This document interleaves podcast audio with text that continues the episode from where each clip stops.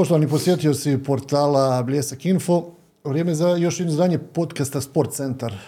Naš gost danas, Slaven Musa, naravno pričamo o nogometu, pričat ćemo o onom sadašnjem, onome što se nekada prije dešavalo, vidjet ćemo u kojem pravcu će naravno naš razgovor otići. Za početak, Slavene, dobar dan i evo, dobrodošlica u ovaj podcast Sport Centar portala Bljesak Info. Dobar dan, pozdrav vama i naravno svim gledateljima, odnosno onaj koji će gledati to. Evo ja sam rekao na početku, naravno pričam o onome što se trenutačno događa. Evo u posljednje vrijeme, a, nakon završetka priče sa reprezentacijom, a, Slaven je bez posla, kako se to obično kaže, iako je bilo nekih a, najava, barem ono što se moglo pročitati kroz medije, postojala je mogućnost preuzimanja nekih klubova. Pa dobro, onaj, nama je 31.12. prošle godine istekao ugovor. Iskreno, onako, malo smo bili razočarani, jer sad govorim u ime i, bivšeg selektora Petova i evo i mene i ovih momaka koji su bili gore, stvarno smo napravili onako dobar posao, prvo mjesto u Ligi nacija i mislim da onaj da su tako naše razmišljanja išla u, tom smjeru da će se taj ugovor produžiti. Međutim, ljudi koji vode savez odlučili drugačije, a, doveli su novog selektora, naravno on sa sobom doveo drugi onaj stručni stožer, tako da eto od prvi prvog praktički sam onaj bez ugovora, odnosno bez posla, ali jednostavno ni prvi, vjerojatno ni posljednji put u našem poslu.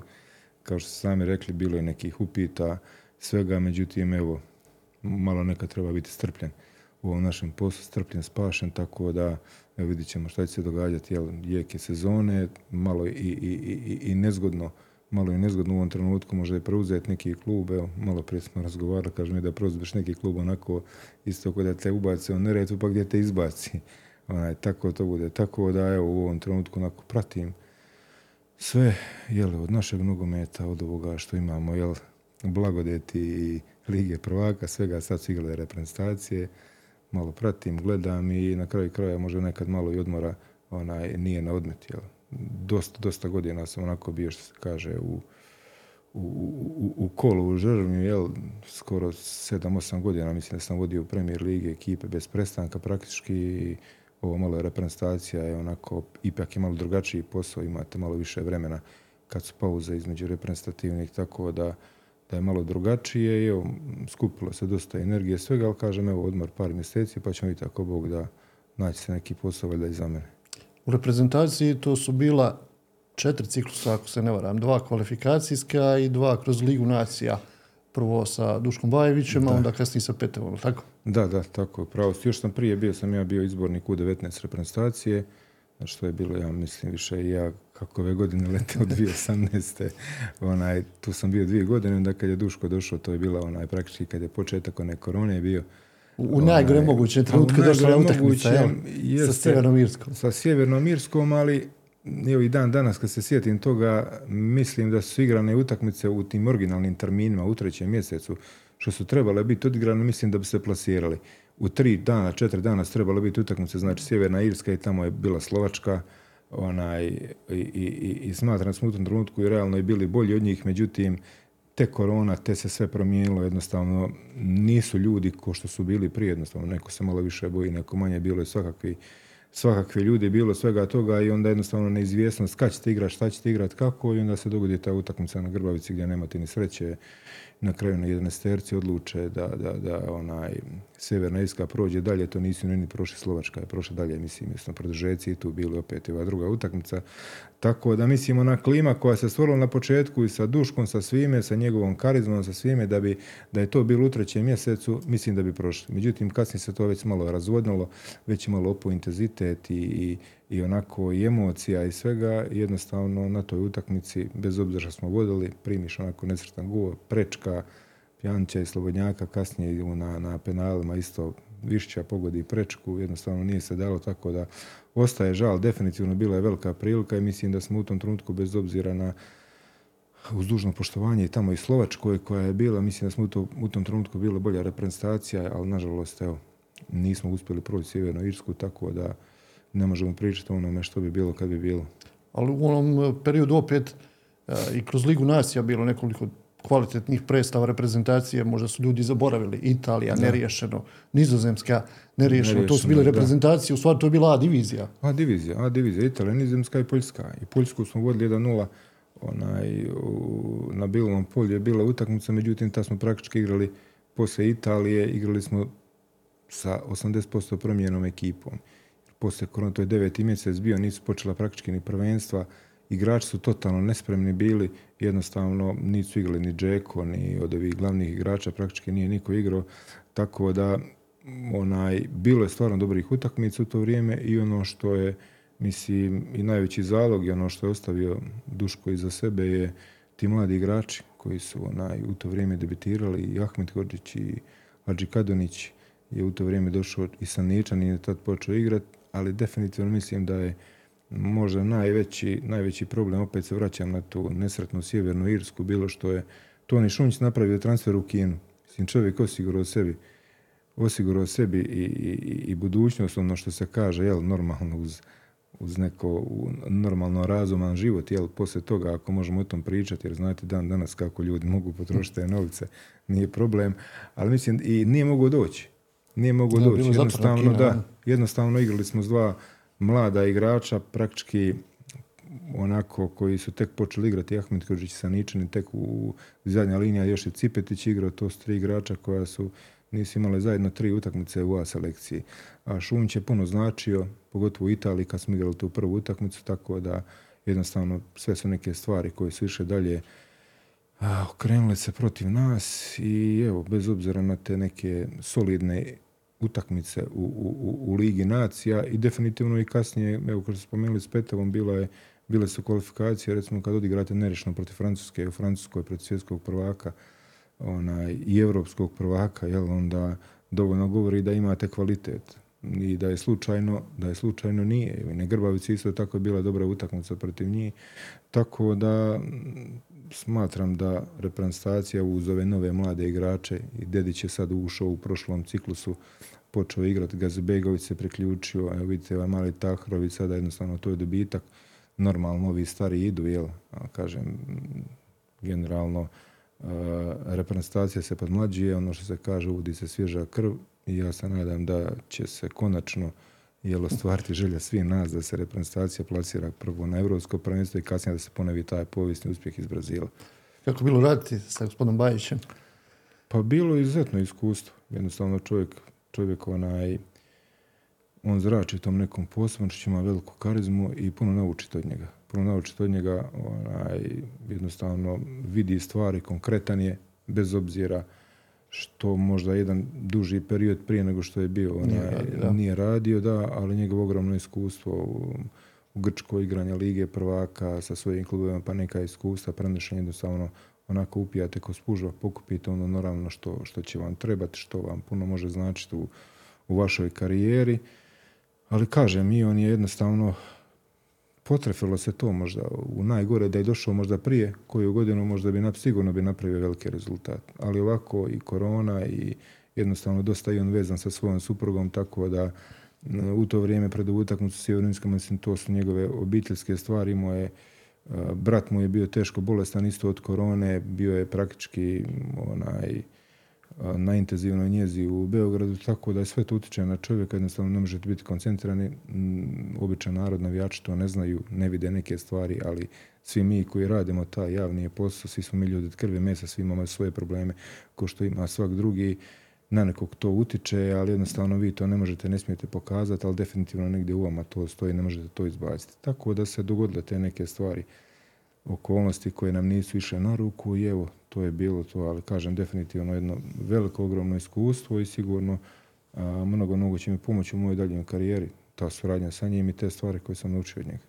I onda je došao i Vajlo Pecev, od prvog dana je nekako to bilo, a, rekao bi, i otpor sportske, sportske javnosti, ljudi možda i nisu znali ili jesu znali kakva je, kakva je njegova karijera, ali čini mi se da je možda najveći problem ležao u činjenici što kad je došao Petev nije rečeno da je došao da napravi neki veliki rezultat, da napravi selekciju, nego jednostavno samo rečeno došao je izabranje i tu je kraj priče.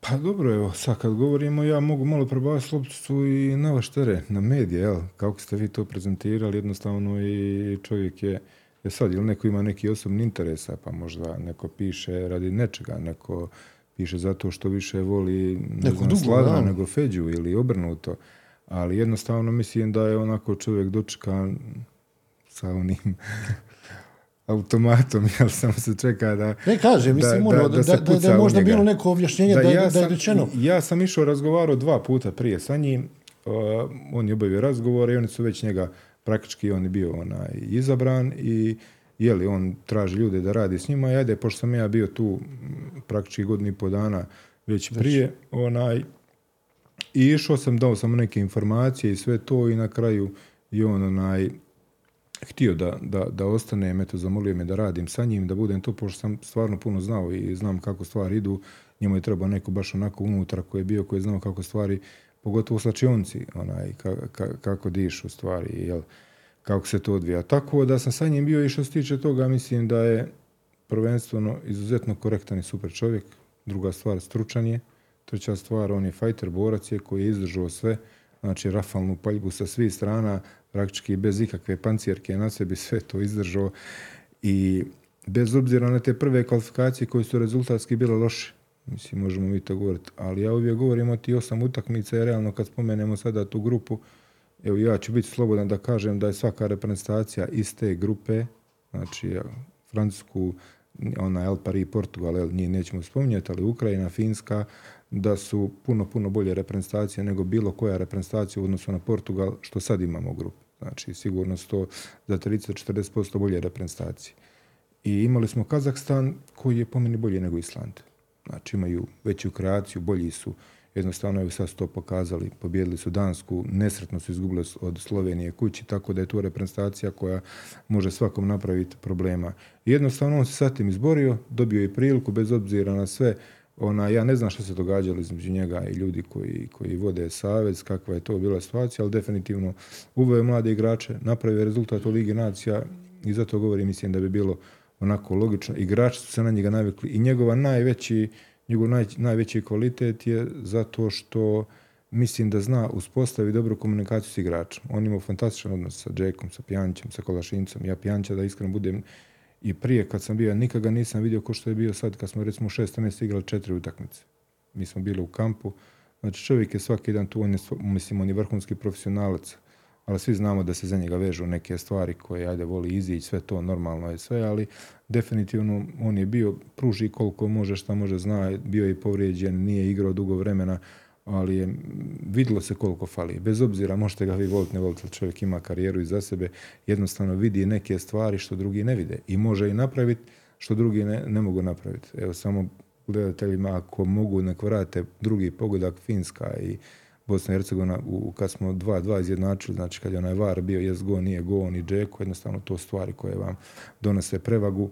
Nije bilo sad protiv, Slovačke, vidjeli smo odmah šta je šta je kako je bilo. Tako da i Vajlo je, mislim, čovjek koji je napravio dobar posao za reprezentaciju Bosne i Hercegovine, uveo puno mladih igrača, standardizirao ih, napravio izuzetno dobar odnos sa, sa, sa svim igračima, jer vi u reprezentaciji teško možete nešto napraviti kroz treninge. Znači, to, to su dva, se... tri treninga, u stvari u ovom sad novom pa sistemu. Pa vjerujte, mi smo znači, u Finskoj se on upoznavao s igračima.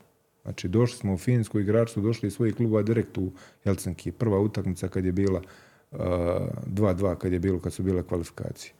I tako da šta, treba, šta možete napraviti u dva dana? Znači priča, samo što su to vrhunski profesionalci u svojim klubovima, normalno napravite scouting, sve što je do vas objasnite, možete napraviti prekide, uvježba dobro prekide, da nemate defanzivno loš prekid, odnosno da ga dobro branite, ofanzivno da napravite neku akciju, da možda prevarite protivnika i neke stvari onako da znate kako ćete igrati, kad se iznosi lopta, kako ide, preko koga ide, na koju stranu, ako vam protivnik iziđe visoko, ako vas sačka na centru, šta trebate, kako trebate, neka treba, jeli, i onda kad se branite, gdje se branite, hoćemo li napadat gore, na koju stranu napadamo, jednog štopera, drugog, koga puštate, sve sto stvari koje se onako prođu, pokažete igračima, ali nemate vremena ko što imate u klubovima. Jednostavno da neke stvari morate kroz razgovor objasniti i on je tu bio stvarno majstor. Mislim da mu je to najveći kvalitet što, što stvarno može uh, vrhunski odnos stvoriti s igračima i onda ga igrači slijede i vjeruju mu.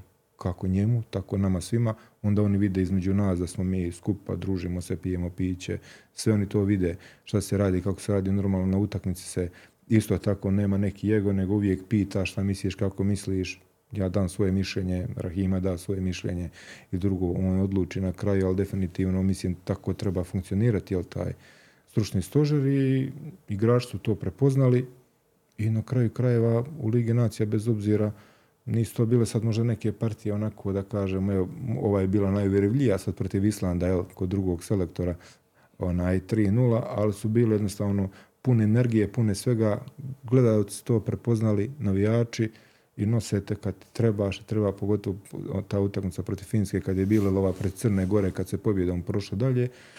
Tako da, onaj, samo riječ pozitive za njega i na kraju krajeva, evo sad je u Ludogorecu, uzeo Ludogorec najbolji bugarski klub i ima sigurno dva, tri puta veću plaću nego što ima ovdje.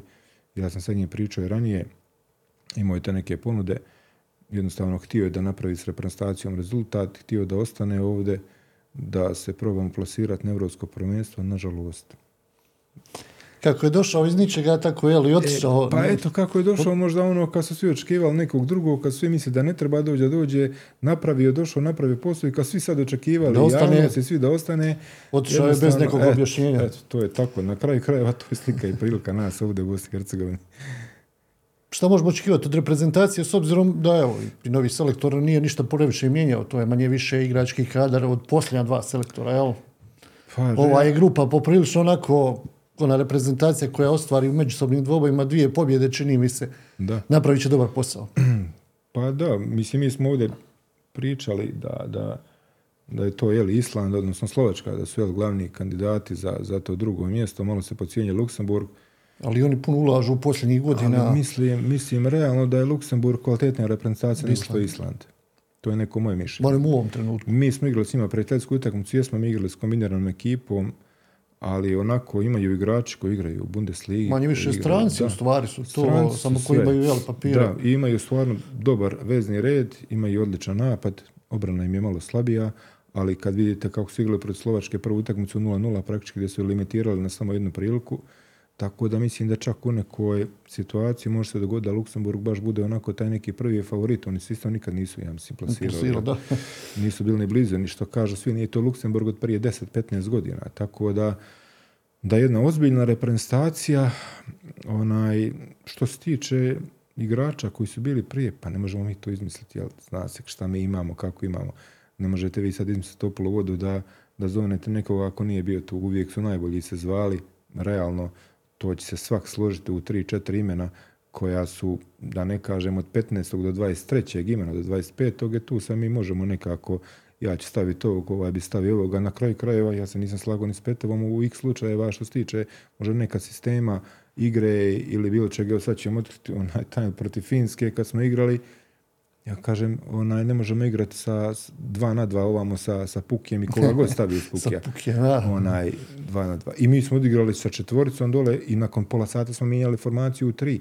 Jer nije, jednostavno ne možeš i to su dva mlada igrača. Nama je bila četvrta utakmica u deset dana, ok, i njima je, ali jednostavno onako nisu i mogli obraniti.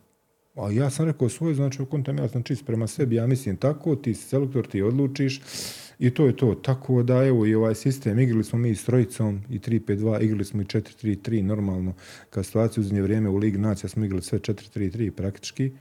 Onaj e, sistem i igrači se navikli na to, znaju na kojim pozicijama šta i kako igraju, tako da jedino što se može ovi mladi igrači koji dolaze, znači da, da, da, da je tu neka razlika. Evo, će sad upo pokazuje sigurno da će biti onaj konstanta u reprezentaciji u budućem periodu, jer treba normalno još naći klub, ne vjerujem da će se puno ne igrati u Romi. Za njega bi bilo super da može naći neki klub u seriji A koji će ga posuditi da može igrati. Svi su tako igrali, mislim, evo i Boban kad je otišao u Milan pa su ga dali u Bari, bio kapetan i Dinama u reprezentaciji igrao, otišao u Bari igrati i kasnije onaj i se, vrati. I kvalitet jednostavno mora isplivati. Evo, to je to i evo ja se nadam Gledao sam par utakmica, evo ga, Husein Bašića, da će se i on odlučiti za našu reprezentaciju. Hoće li, neće li, na kraju krajeva to je njegova stvar. I eto, jednostavno trebate tražiti malo zamjene i za Pjanića, za Džeku, vidjet ćemo, nema to klasičnog centrafora.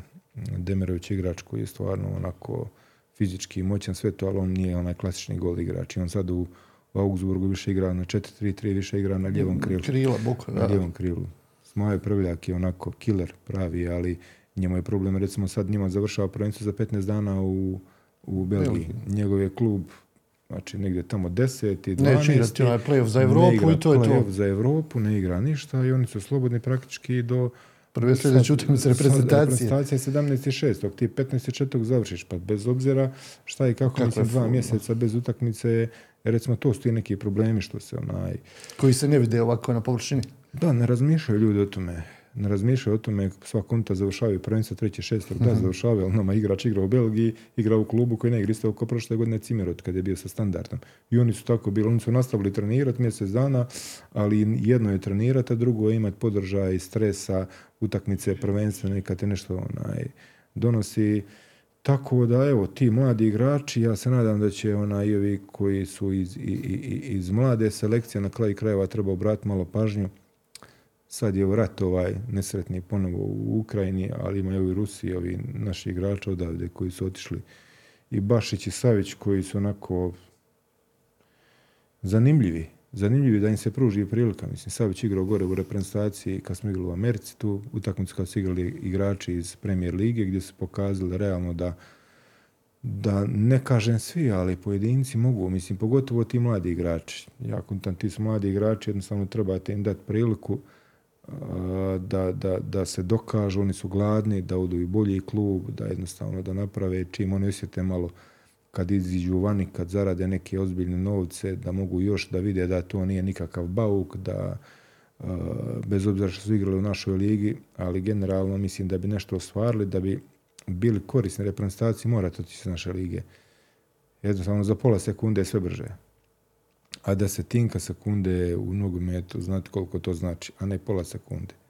Evo, to su stvari koje, koje jednostavno jači je duel, jači je sve i brže ljudi misle. Dođe ti jednostavno ovdje, ovdje ako možeš zabiti gol, vidiš niko te ne brani ili, ili primit loptu okrenut se da te niko ne napada, tamo nemaš vremena. Nemaš vremena jednostavno, to je tako i zato govorim ti, pogotovo mladi igrači koji mogu da odu, evo ovi su momci otišli, ja sam radan da će biti zdravi, da će napraviti super karijeru, kažem, evo, onako, pošto naši tu iz Mostara, onaj, da, da, da nisam se prvo osjetio, i evo, to je neki put da, da tim mladi igračima i, i ovaj, nije bio kod mene, kad sam bio u 19, on je mlađi, ali ovaj Krđalić sad igra u Olimpiji, isto super vezni igrač bio u Dinamo, vidjet ćemo kako će se razvijati. Sad je Olimpij igra standardno vezno igrača, znači onako momak koji, na kojeg treba obratiti pažnju, jel? tako da ima U21, ima isto onako fini, lijepi, što su kad lijepi pod navodnicima, igrača na, na, na koje treba obratiti pažnju. Jel? Idealno bi bilo kad bi, kad bi rezultati tih mladih reprezentacija bili, bili malo, rekao bih, i bolji, kad bi bilo i više tih utakmica. Nekada oni imaju, ti se sjećaš kao mladi igrač, da su te mlade reprezentacije i da su igrači znali odigrati po 50, 70 utakmica za ne znam, tri ili četiri sezone ili dvije godine, ne znam. Ovdje je ipak, recimo u 19, tri utakmice, pa je onda recimo pola godine prazno, eventualno neki termin u 21, otprilike imaju 4, 5, pa je onda opet neki period, a bez nekih dobrih rezultata i, i okršaja sa jakim reprezentacijama teško mogu mladi igrači se izboriti. Barem je moje mišljenje. Okay. Pa dobro, ja, ja uvijek mogu povući paralelu onako, mada je to bilo u prošlom stoljeću, kad sam ja igrao onako za juniore, za te mlade igrače. Znači, mi smo s Velažom 89. godine osvojili omladinski kup Jugoslavije. Sad, Liga Jugoslavije je bila sigurno među pet liga u, u cijeloj Europi. Po kvalitetu, po svemu što je bilo. I E, imali smo prvenstvo, imali smo prvenstvo na, na razini Bosne i Hercegovine, mislim ono bile su one Republike pokrajine 6 plus 2, 8, jel? Svaki ima prvaka i na kraju se, jeli, onaj, dođete do četvrtfinale, polufinale i finale do, do prvaka države. Ali mi smo imali tu sreću tu, pa smo imali, evo, sad sve vi klubovi koji su tu želja Sarajevo, Sloboda, Čelik, ne znam, to jednostavno to su bile utakmice. I plus imali smo turnire. Znači imali smo turnire od, ne znam, Splita, gdje je bio Hajduk, do Njemačke. Ja sjećam, znači u Njemačkoj igramo protiv Feyenoorda, protiv Verone, Sparta, Prag. Uh, I bile su četiri njemačke ekipe. Sve četiri ekipe u polufinalu su bile strane. I mi smo, izgubili smo polufinalu, smo izgubili od, od, od Sparte, mislim, 1-0, da smo izgubili, ali smo i baš onako nadigrali. To je bilo kad smo te osvojili kup i za treće mjesto smo Feynorda pobijedili. U stvari Verona Feynorda. Onaj, tako da, da s te strane kad možeš igrati s njima tamo, je to to što, što govorite, taj podražaj i svega, onda ti vidiš, ti možeš bez problema. Nismo mi sad kad uđeš igrati protiv, danas dođeš, bez obzira, ajde, igraš protiv ti se praktički već Predao. onako predao. Ne kažem za seniore, nego za juniore. Za ovo. A to smo mi bez problema, ok, idemo igrati s njima, mi nadigraš i nadigraš. I kad je pobjedi, bolji to pe nije to neko sad, Nije. da se diže to previše, da neko kaže, ja, bili razvalili Feynor, nije bitno, Spartu, Prag je neki to, klub to Njemačke, eto, nego... Je ispao, ne znam, nije, a to su, ne znam gdje je neđe, u Minsteru bio tamo turnir, onaj, svake godine Vele žišao tamo na, na, na, na, na turnir i ok, zavisi i nama kako se potrfi Ma, generacija. jasno. to je tako, mislim, dogodine, brat mi je bio, pa on mlađi su išli, pa su dočekali i kod da će ne znam šta, oni su ispali u grupi. Ali jednostavno, onaj, Generacija jednostavno, tada, e, generacijski tako bude, ali kažem, nije bilo straha, nije bilo ničega. I sad onda povlačim paralelu sa U19 izbornik i dođemo, igramo u Irskoj prve kvalifikacije, ja realno nisam imao doticaja sa puno sa tim irskim nogometom, ajde kontamo, ono, 7-8 godina sam Premier Lige, ono, malo me sjedlo, potrošilo svega i svačega sam prošao i otvorila se prilika, e, tu uvijek moram, ja uvijek tu spomenem gospodina Beusa, tu onako zone, pa ajde malo, znaš, da probaj, pa vidi, pa ovako, onako, znaš, daj, hoćemo nekoga da unaprijedimo malo igrače, da i onaj i, i, i, i, i tu te juniore, praktički oni su seniori, mislim, ali su, eto, po godinama su po godinama su juniori, ali s vama je sve što s njima razgovarate, trenirate, pričate, sve to na seniorskoj razini, tako da, da to nije problem. I evo ja kažem i to mi je super bilo iskustvo i sigurno bi pogriješio da to nisam prihvatio. Nije me on puno nagovarao, ali jednostavno čovjek je bio onako, on je to procijenio da može. I kad sam došao, sad prva utakmica, igramo protiv Gruzije, sad sam ja tu očekivao i Gruzija neka, mi igramo, a mi ćemo to po svemu bi morali To su prijateljske utakmice bile. Mi igramo, je Dobojko Kaknja, onaj, mladosti gore igramo, gore smo igrali, pošto je bilo zauzeto na kampu, igramo prvu utakmicu, prvo poluvrijeme, mi ne možemo do lopte doći. Jednostavno, ljudi od ozdo idu, igraju ono, 1-0 vode, nešto smo mi malo na faj drugo poluvrijeme, 1-1, drugu utakmicu, do duša smo mi njih pobijedili 2-1. Malo si već onako skautirao i malo si onako energičnije igrao, malo praktički na rubu incidenta, jel, onako sa faulom dobiješ i, ali evo što ovo govorim tada, tad je kapitan kod nas bio Gazbegović, igrao je protiv Kvaratskele koji je godinu dana mlađi, tad prvi put sam ovoga vidio. Zabio nam je go, jednostavno ne može ga zadržati. I tek onda kad pričaš ljudima tamo iz Gruzije, od kampova, od sustava treniranja, od svega, od njihovih trenera koji idu na edukacije, ne znam, to više onaj ko španjolski stil. Golman nam iziđe na 16 metara i oni igraju preko njega, bez ikakvih problema. I onda ja kontam, ako su ovi naši ovako dobro se rekao kakvi su ovi onaj drugo. I onda dođemo tamo u Irsku, gdje je Irska tad te godine završila treća u Europi, to je bila njihova generacija baš onako ona je vrhunska i nizozemska. Nizozemska to iskreno da budem nisam, nisam još doživio onako poslije 15 minuta 2 ili 3-0 je bilo za njim i ja sam pogledao prema klupi. Samo gledaš kaj kraj utakmice. Kad će to završiti? Evo, sjećam se sad iste ekipe ovoga Kokčua što igra za, sad za Tursku, tad igrao za Nizozemsku, za mladu reprezentaciju, ali on normalno turskog podrijetla, pa je mogao promijeniti kasnije reprezentaciju, sad igra standardno, igrao je neko večer protiv Hrvatske. Zabio u stvari go kad su uh, dobili sad Armeniju.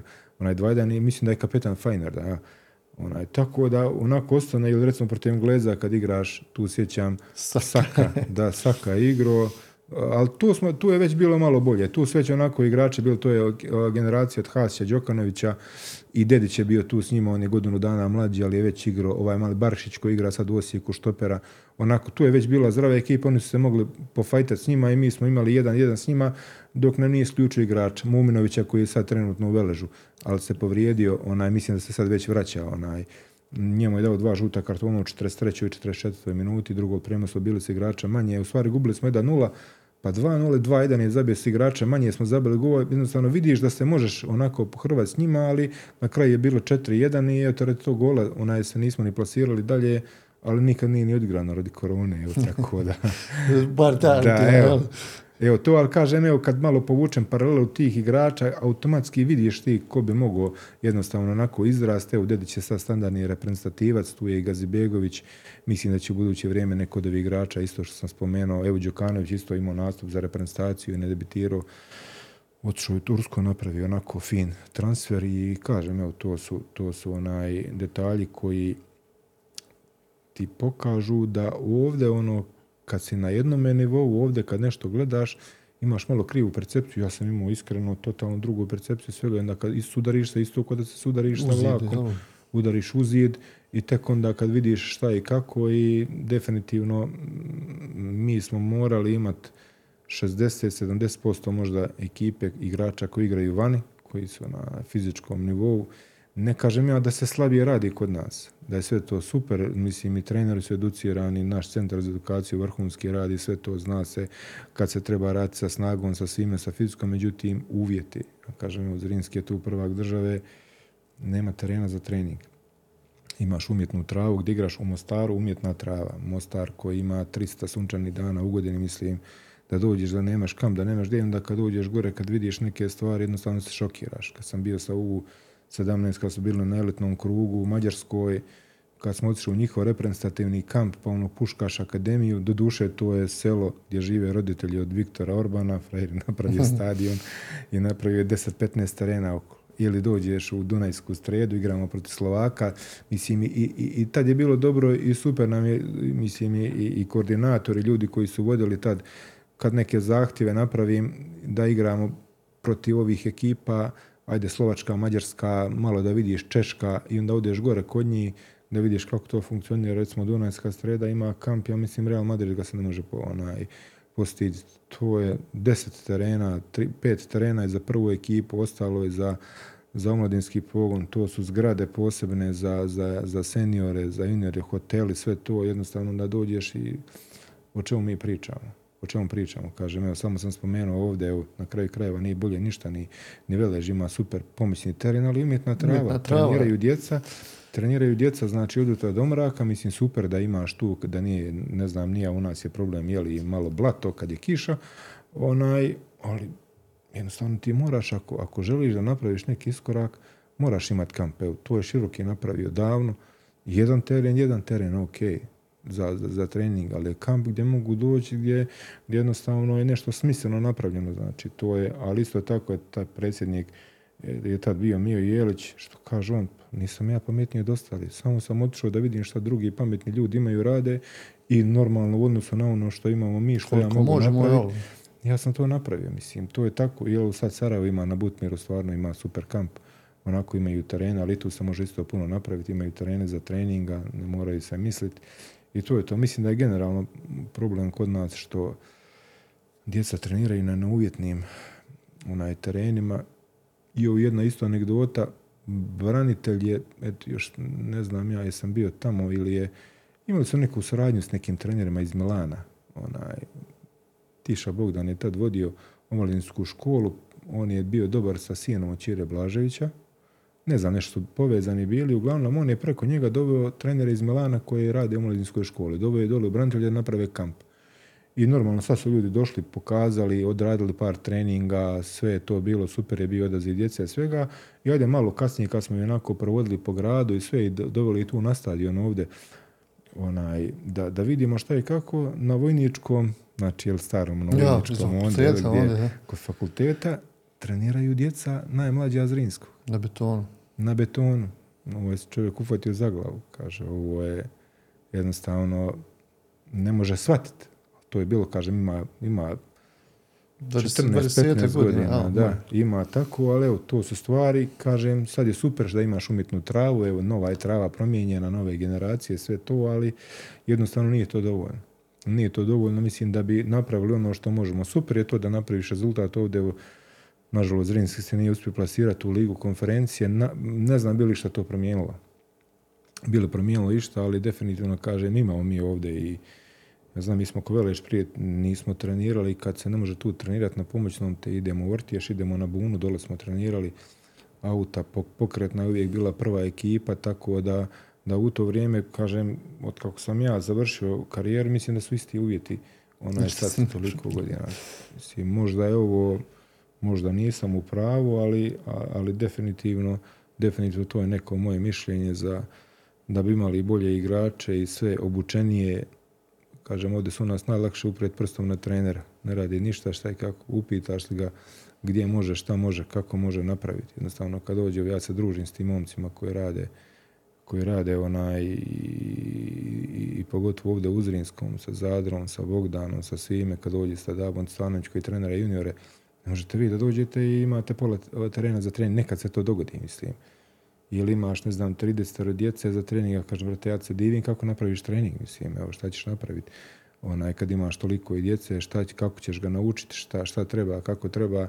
Mislim, druga su vremena, ja to shvatam. Mi smo bili prije, nas je bilo juniora, bilo nas je dvadesetak ukupno, kad smo bili u Velešu.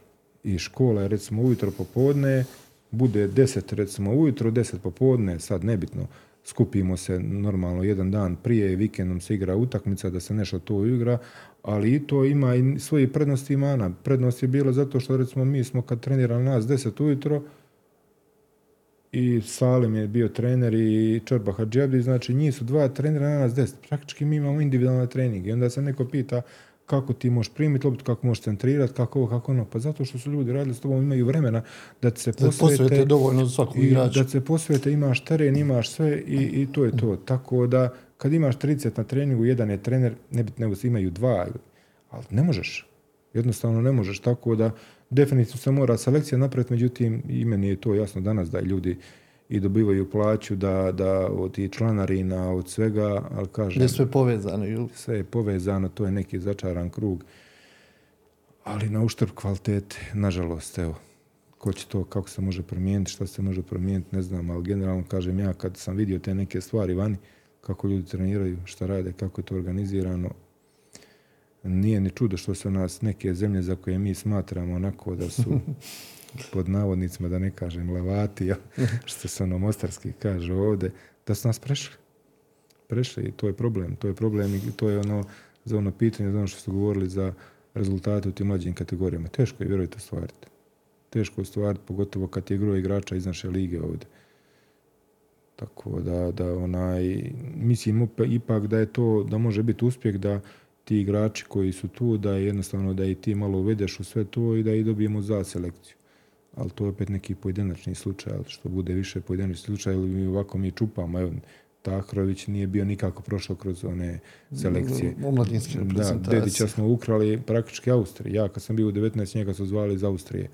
Da jednostavno igra za nje, nisu ga puštali klub, ne jednostavno sakrijemo poziv kad dođe Salzburg. Znači on je bio Salzburg, 100% sakrijemo poziv.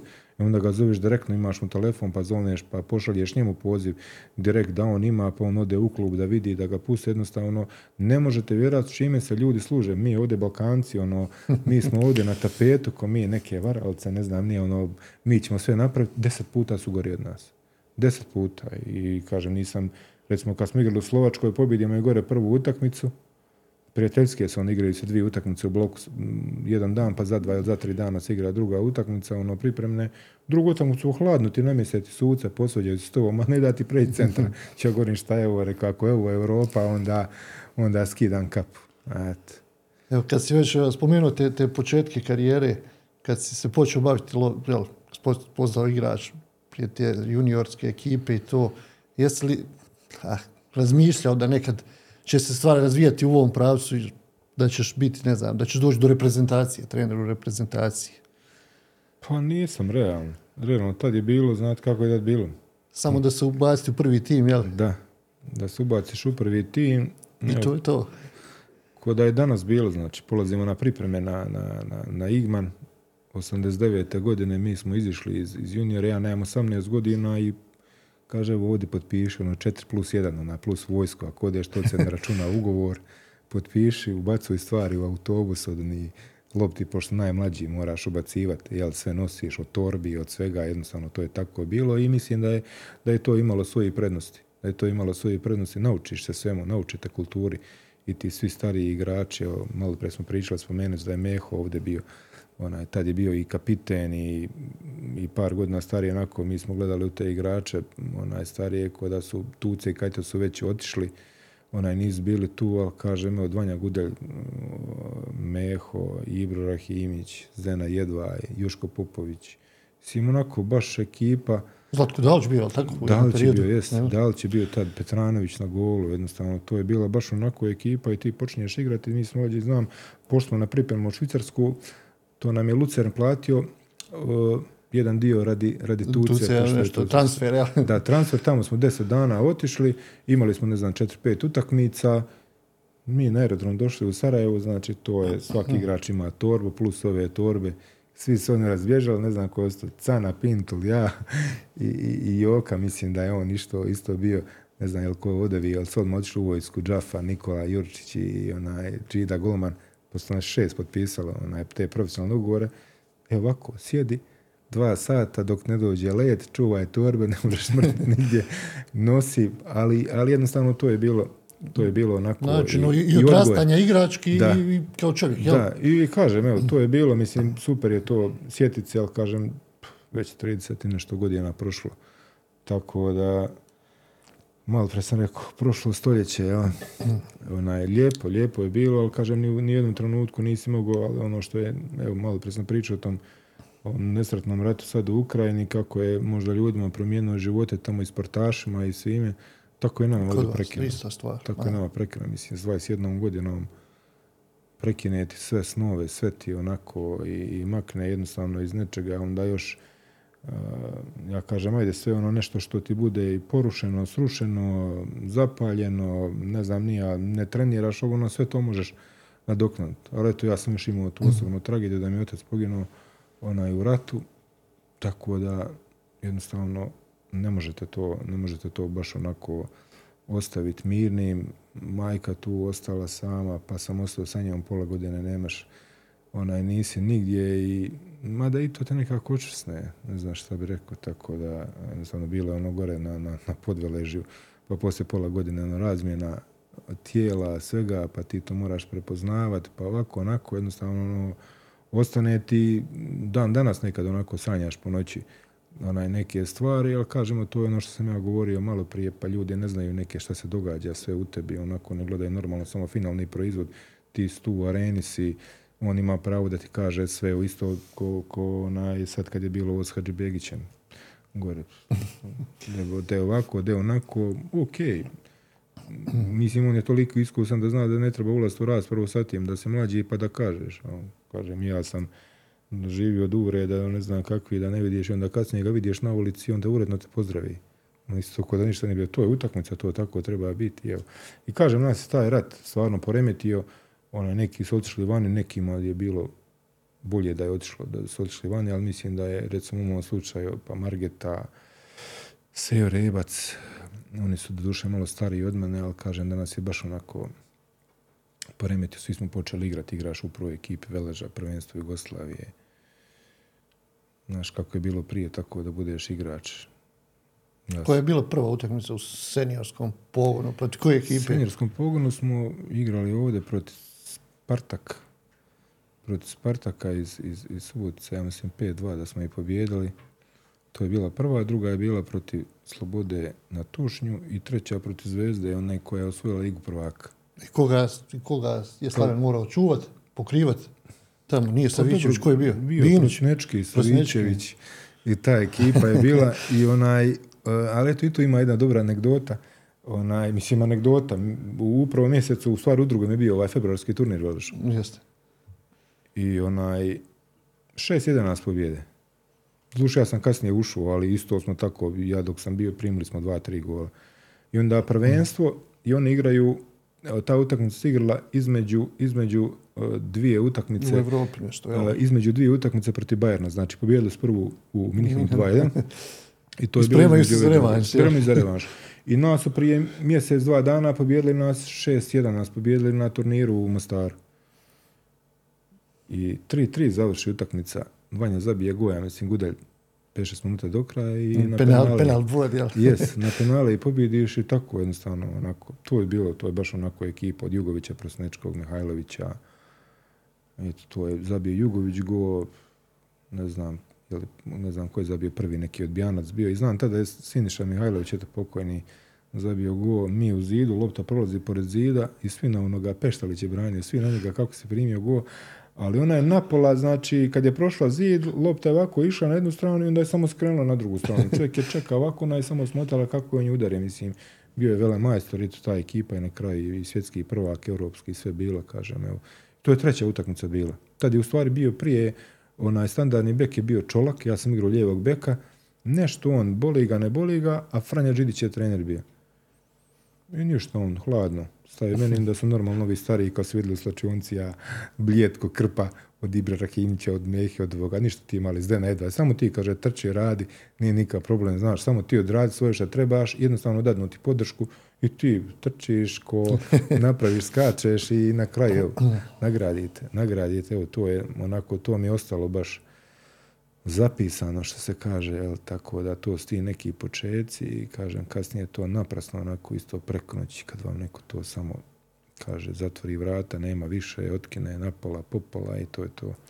Ali opet kad, kad je, jel, kad se život vrati u normalu koliko je mogao da se, da se vrati, jel, nastavio si igrati u Zrinskom, dosta tvojih kolega u drugim klubovima, uh, već tada se moglo vidjeti ono, jel, da kažu da je to stara škola da. i da još uvijek uh, vuku te ekipe koje su, ne znam, tamo negdje 98. 9. pa onda 2000. prva, druga, ova, da. zajednička premijer liga. Do, dosta vas je igralo glavne uloge u Zrinskom, uvijek, u Širokom, u, u Veležu. Uvijek mi onaj, to spomenemo, ti igrači koji su prošli školu u bivšoj Jugi, znači tamo od od Zeke Turkovića tamo u Sarajevo, njega sjećam od, od, od, od onaj koji je igrao tamo u Osijeku, Hajduk, Vele Majstor. Pa ne znam, bilo je ti dosta igrača od Sarajeva do svega što smo mi sudarali s njima onako u juniorskom pogonu, Želje, Mario Stanić, Željko Pavlović, golman Bolić u čelu koji je tad igrao, mislim, evo, to sve igrači koji su onako stana, mislim, 72. ili tako da se sudarali na kraju krajeva, evo i i, i igrači koji su napravili vrhunsku karijeru Barbares koji je bio onaj kod nas on je duše isto smo godište ali on je tad je bilo do prvi osmog da možeš igrati s jednim, a od prvi osmog pa kasnije možeš igrati sa 72. recimo godištem. Tako, tako je, nije sad bilo od prvi prvog onaj da se računa. Tako da on upada u kategoriju onaj mlađi. Eto mi kad smo osvojili kup, on praktički nije o, igrao je Begić iz, iz Jablanice tamo naprijed i, i, i igrao ovaj Vučić. Ona igrao naprijed Nikola bio Jučić, onaj napadač. I onda kasnije kažem, evo, on je otišao tamo u Njemačku, napravio čovjek vrhunsku karijeru, ali napravio zato što ovdje ima temelje vrhunske. Sve se dobio, sve se znao, znači škola bila vrhunska, to je ono što sam pričao. I jednostavno on je super inteligentan igrač, napravio on sigurno karijeru i ovdje da je, da je bilo. Ali kažem, evo, te stvari, kad, ti ono, kad te život natjera da moraš ići, da, da, da jednostavno ideš i kad dođeš, kad te baci, kad ovisiš sam o sebi, kad ćeš se onako čupaš se onim noktima za, za, za, za, za bilo šta da se možeš uhvatiti i onda evo malo moraš i sreće imati, on isto imao tako to, on čini se ko njemu Pagelsdorf ga onaj vuko sa sobom, jednostavno, ali ne možeš ti uspjeti ako nemaš kvalitet. Isto sad, evo, mislim, evo Zlatko Dalić, spomenuli ste ga, igrali smo tu i skupa, bio je tu malo, sad je, znači, najuspješniji trener u povijesti, možemo reći, Balkana cijelog ovdje. Govorim, najviše je ostvario i osvojio sve to, kad dođeš, normalno moraš imati moraš imati malo i sreće, ali to jednostavno to su ljudi koji su inteligentni, koji su prošli sve, koji znaju šta treba, kako treba. I danas je mnogo je definitivno drugačije. Prije ste vi mogli, znači, igrača trči odavde, pa ne znam, do Nevesinja, mi u Nevesinje na pripreme kad odemo, kad te tamo do Kifenog sela pošli da trčiš, ne znam gdje si još na tovarite na tebe, one olovo, a danas ti moraš pričati, evo, to ono što sam ja govorio kad sam spominjao i Peteva kad pričaš, pa šta treba da li, šta, šta kaže on, šta treba mi ja učiti onoga Modrića ili nešto kažeš otprilike šta i kako, šta protivnik igra, gdje može, kako može, gdje si ti bolji da napraviš i normalno ni svojom kvalitetom. Tu, tu nekada neke nijanse, nijanse prevagnu na jednu ili na drugu stranu. Da, i evo kažem, to sve neki onaj kvaliteti igrača i ljudi koji vodite i imate sreće da na, naiđete na, na ljude koji su pošteni, zreli, dobri i sve što, što se vi s njima dogovorite, oni sve to mogu jednostavno prebaciti na teren. Ovo govorim sad za reprezentaciju, I kažem, onaj, ma i u klubovima definitivno je tako. Mislim, danas su, realno govoreći, igrači su veće zvijezde nego treneri. Izuzmi njih par.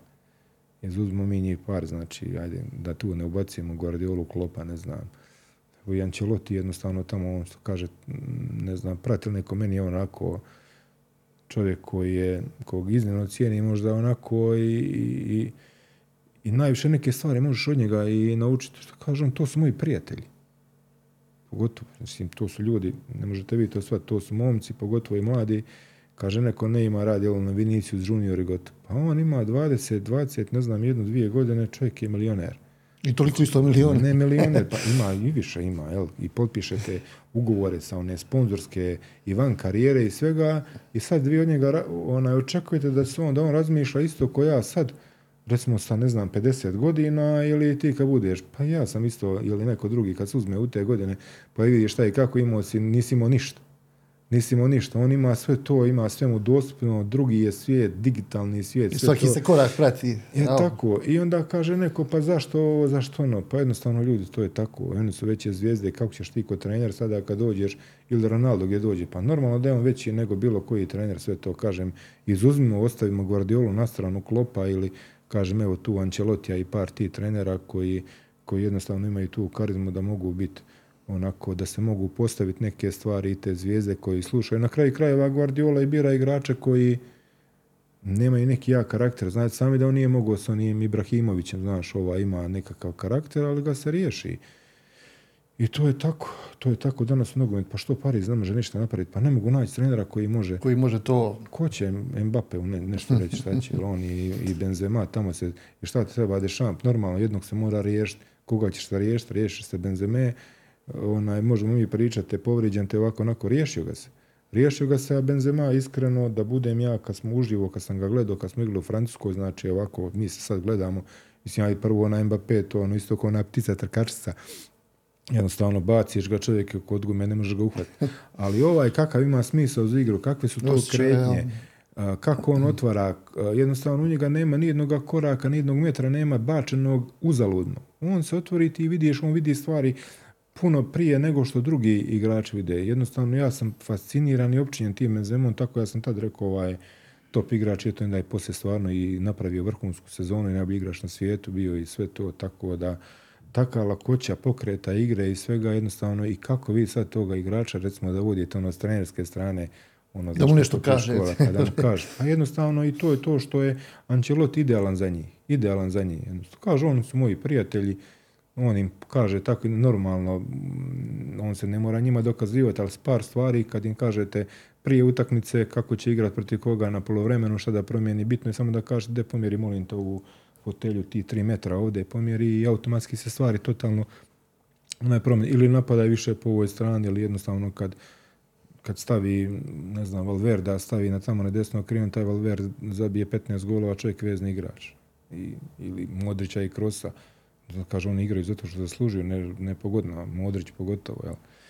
Tako da su te stvari fascinantne, jel, i, onaj, i, i malo gledaš, učiš dan danas, jel, kažem, naj, najgore je kad naši treneri, ono, završiš, dobiješ licencu, dobiješ diplomu, evo u nas pro, mislim, priznata je svugdje na svijetu i, kažem, to kap treba skinuti ljudima koji stoje, pošto smo mi, možda ljude ne znaju, prvi u, na cijelom Balkanu dobili taj centar naš za edukaciju dobio dozvolu da može školovati trenere sa prvo licencom. Znači, tek su kasnije, znači sve je bilo i Hrvatska i Srbija su opirali zato što su oni imali zato što su imali ono povezano bili s fakultetima, ali jednostavno UEFA je to da bude samo nogomet, da budeš u tom smislu, da, da se to rješava. I kažem, evo, to su onaj, to su stvari koje vas, koje vas onaj, uče tu gdje naučite i, i kad završite to, dosta ih ima, ja sam završio i nema više, znaš, škola. Sad idem raditi, gotovo, nema više. Znači, svaki dan ti moraš, ti moraš sebe educirati, moraš gledati kako šta i pogotovo danas. Pogotovo danas i uvijek tu osjećam jednostavno, i znate kako je do danas u nas je uvriježeno, e šta će, on je star trener, znaš, on je ovako, on je ovo, on je ono, recimo već, evo, trenere od 50 godina kod nas proglašavaju da znaš, star je ono, a tamo kad je klopi Guardiola, recimo, Ancelotti, ne pita, u stvari niko ne pita pa mislim ne pita, ali evo gledaj sad, Ancelotti ima preko 60, čovjek je Liga prvaka, ne znam, nije osvoji Guardiola, tolike titule, klop, sve sto ljudi koji imaju, evo, mislim Guardiola je čak moje godište, ako nije stariji možda godinu, klop još malo stariji.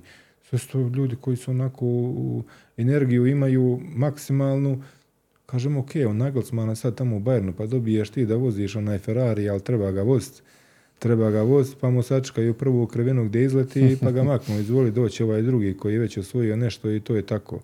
Tako da nije čudit ni njemu, mislim, on je mlad, ima starije maltene igrače od sebe na ekipi i on se te djevojka, te ovako, onako, mislim, sve te povuče, nisi koncentriran na to, očito me u Bayernu ne trpe. A ovo sam pošao reći, Fergusona knjigu sam čitao. I tu je najmanje ima, recimo, o treninzmu, o tu ima samo o vođenju ekipa. On je bio najbaš pravi menadžer i sve to. I, i ovako jedna mi je riječ bila, mislim, rečenica, ono, imaš tu svega da, da, da čitaš pet puta zaredom knjigu, ne možete dosaditi, vidiš neke stvari, kako je on rješavao, gdje su bili, od, to su bili karakter od Roy Kina, od Van Nistelrooya, ne znam, Kantona. nije Kantona, sve. Kada Roy Keane nije mu se niko smio suprotstaviti. Samo znači, Gary Neville i, čini mi se i čini mi se Van der Sar jednom kada samo su oni stali ispred njega jednostavno frajer je bio onako njega napada za one konje njega kada tebe nešto ne interesira sve tako. Ali on kaže kad sam počeo kad je došao u Manchester imao sam ne znam jednog ili dva asistenta a kaže kad sam otišao imao sam vojsku znanstvenika koji sam ostavio za sebe. Mislim to dovoljno govori evoluciji o njegove kvaliteti kod čovjeka nema veze došao je sa koliko imao, ne znam, možda 40 godina, koliko je vodio klub 30 godina ili nešto, otišao je sa 70 i nešto, e, da je on evoluirao kroz tehniku, kroz sve. Pa znači danas imate, evo ga pogotovo malo sad više kako imam vremena, pa pratim sve, pratim evo i košarku, pa slušam Željka Obradovića, mislim čovjek isto, onaj, kaže on za vrijeme utakmice mu te ovaj igrač ima plus toliko, kad je on u igri mi vodimo, kad je nije ovaj ima minus, ovaj ima oliko, ovaj ima oliko, znači za vrijeme utakmice, ili da ne govorim sad mi, kad smo igrali, eto tad je bilo to dvije i 19. možda 18. ne znam, kad smo igrali u Irskoj, igramo protiv nizozemaca. Znači oni, oni za, završila je utakmica, oni već seciraju ovi video sve, gotovo, sve, sve gotovo, sve dolaze, znači imaju svog kuhara, a sada ne, ne govorim kad igramo utakmice u Ligu nacija, kad smo igrali i protiv ovih, protiv Francuske, znači za vrijeme utakmice. Za vrijeme utakmice Dešam dobije sve stvari, iz, izražu mu ovo ono i kad dođe, znači imate, Može i na čak, imate čak i onaj video, onda imate gdje možete pogledati utakmice kad, kad je replay, da pogledaš, onda sve ovi mu stoje, znači sjede pored njega sa onim laptopima, dva, tri čovjeka i na polovremenu dok igrači dođu, treba im par minuta da malo, malo dođu, ne možete im odmah ni pričati dok oni ne, ne vrate puls kako treba, tu imate tri, četiri konkretne minute i to je to. Oni njemu pokažu, izražu, možda čak i pokazuju njima u, onaj, na poluvremenu slačionicu, on im kaže ta, to, to i gotovo. Jednostavno, ali ja sam uvijek za to da tu znanost treba iskoristiti maksimalno, ali kažem definitivno što se tiče utakmice, mislim da je najveća trenerska kvaliteta vođenja utakmice, prepoznavanje stvari, šta i kako. I još kad vam to pokrije, potkrijepe sa tim video analizama, uracima, gdje šta je bio, nije, nije problem ako ti pogriješiš uh, u nekom pasu i bitno je ako ne budeš na mjestu gdje trebaš biti, to se danas gleda, to je, to je jednostavno tako i te neke stvari, kod evo, analizirali smo i ovaj drugi pogodak koji je naša reprezentacija primala sad protiv Slovačke, svak se uhvati za onu zadnju, pogriješio je, ne znam, Miličević sa Ničanim, gotovo. Začetak akcije, Krunić, možda je bio faul, ali nije ga svirao, jednostavno ti nemaš pravo da, da ne napraviš reakciju i ta igra što je oduzeo loptu, on je dao zadnji pas i primiš pogodak. I to automatski jednostavno ljudi vam to snime, pokažeš, evo ga, nema laganja, ne može, jesi li ti, jesi, je li ovo, je li to, je li trebaš to, trebaš. E to je to, kažem, danas je, danas je to tako, jednostavno ti pametni treneri, osim što imaju ekstra kvalitet, da vode, jednostavno trebate voditi te ljude da, da vide stvari, ali imaju tu znanost. Imaju tu znanost i kažem, jednostavno nema tu to je egzaktna, onaj 2 i 2 su uvijek 4, onaj vam pokaže koliko ste pretrčali, koliko ste imali sprinta, šta ste imali. Pa da vam sad samo kažem za, za recimo Demirovića, pa on ima, mislim da je negdje neki prosjek, ajde malo ću, da neću, neću puno možda onaj promašiti, pošto to je malo baš ja, postupanje, pošto je to su kondicioni treneri vode, gotovo oni kažu neki desetak posto treba biti šprinte, odnosno high intensity onaj na utakmici. On čovjek pretrči 12 km, on ima možda, recimo sve Kolašinac čini se imao 2 km praktički high intensity. Znači šta je to? To je. I onda kad uđe naš igrač odavde iz naše lige, ne može 500 napraviti. I onda ti tačno vidiš, ovaj je napravio 500, ovaj je napravio onaj 1500. i šta o čemu priča. I možeš ti slabo igrat, možeš ti sve i opet na kraju normalno promašiš, promašiš šansu, promašiš loptu, primiš go, ali jednostavno to je neki pokazatelj da ti vidiš ko želi i ko hoće šta može i to ti jednostavno onaj, u startu mu pokažeš tako, jer ti danas da bi napravio neke stvari moraš biti spreman, normalno, da, i sav taj tvoj, sav svoj kvalitet koji imaš, jednostavno moraš doći u situaciju da ga ispoljiš.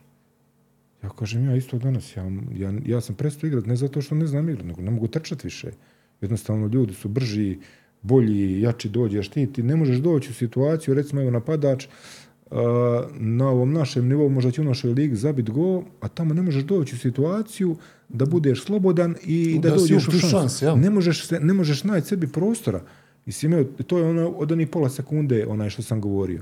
Jednostavno kažem, kad dođeš na taj nivo, da, da to možeš napraviti, zato kažem danas to, to su jednostavno ljudi mašine i mora živjeti kako treba, moraš se hraniti od svega, jednostavno to je postao, mislim, najveći biznis na svijetu što se tiče da nije politika, jel, politika opet na prvo mjesto. tri, tri utakmice iz igračke karijere koje bi Slavin izdvojio?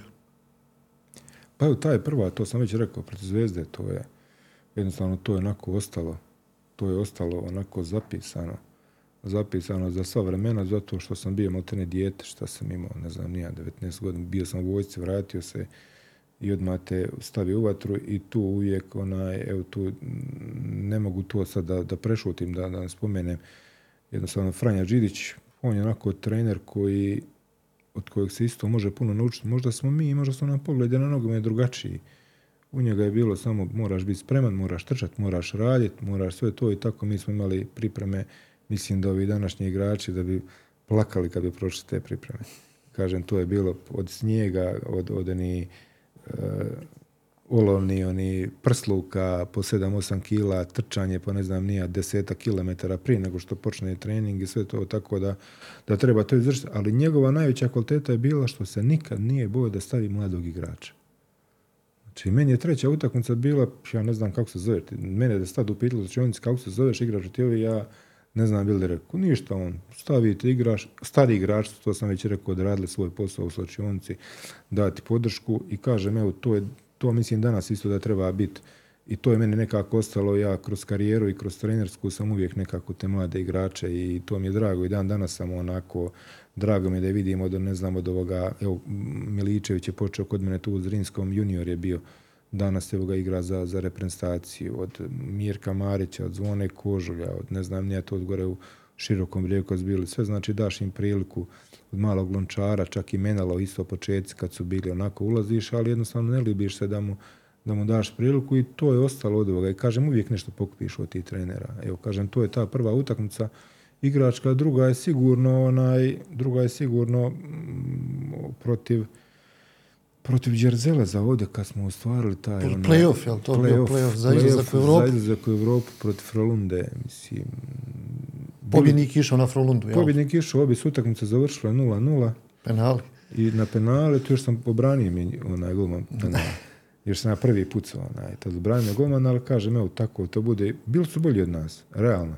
Bolju su ekipu imali Iskusniji su, čini mi se, po pa imenima koliko se mogu Oni su imali nekog privatnog vlasnika koji je u to vrijeme onako malo onako poslije rata je to bilo onako ljudi koji su... Entuzijazam da se da, Da, da, imali su neki, jel, da, da se ne izrazimo krivo, uticaj na to i napravili su ekipu jednostavno bili su moćni nego i Sarajevo i želje. Mogu je dovesti igrača kojeg je htio i to je to. Tako da su i oni su nas nadigrali. Taramba je bio trener, i onaj, nadigrali su nas na Košavu, nekako smo mi tu izvukli nulu, ovdje smo malo mi ipak bili bolji domaći teren, publika i sve to. I na kraju... Velika vrućina bila ovako nešto, kraj, sezone je već kraj sezone je bio, dobro, bilo je vruće, ali nije baš onako strašno. I kažem, evo, to mi je ostalo, to mi je ostalo baš ono i, i, i treća, pa treća isto mislim i čisto radi atmosfere, radi svega, radi ovoga prva utakmica protiv Veleža u prvenstvu. 2-0 smo pobijedili tu utakmicu za Zrinski, normalno. To je već sljedeća sezona bila poslije Džerzela, može biti, može biti. Može prva, bit. prva ta neka zajednička sezona. Jest, jest, jest. Tako da li onaj, dao je Leon Buhić go prvi i, i, i Nedjeljko Jurić zabio drugi go, čak sam mu citirao. Nisam ni igrao tad pozadnje, nego Taramba me neđe gurnu u sredinu. Ja govorim, onaj, kad je bila, ali bila atmosfera vrhunska, pun je stadion bio, onako i, i, i normalno kažem uvijek je to te prve utakmice ono kad je bilo on uvijek neki naboj ono sve to ali je nikad nije bilo problema na terenu između nas igrača. Mislim onako znaš se poznaš se od ranije od svega i tako da o, kako kad smo mi onaj dolazili da, da igramo u gostima tako i ovdje prva je utakmica ona bila prijateljska na Koševu kad je bilo tako da je, da je ono sve bilo normalno, evo čisto mi je drago bilo i radi svega toga, radi atmosfere, normalno na kraju, onako u tom trenutku, malo su i emocije i sve, ali iz ove perspektive kad si malo i i stariji, malo racionalniji, da ne kaže mudri, jel trebali bi biti po godinama, kažem, onako budeš ponosan na neke stvari koje se radio na terenu, da, da, da je sve bilo ok. Eto, ja kažem, ja sam to tad u Zrinskom, Vela Pudar brani za Veleš, prije par godina smo igrali skupa onaj, u Veležu i dijeli slačioncu, igrali skupa, mislim, evo i dan danas je tu i sjednemo, pijemo piće i tako da, da ona, evo, to su neke stvari koje, na koje, mislim, čovjek treba biti ponosan. Ja jesam, sad za druge ne znam. Da. Kao trener hoćemo li izvaditi neke tri, tri, najveće, tri najveće pobjede i neka dva, tri teška poraza?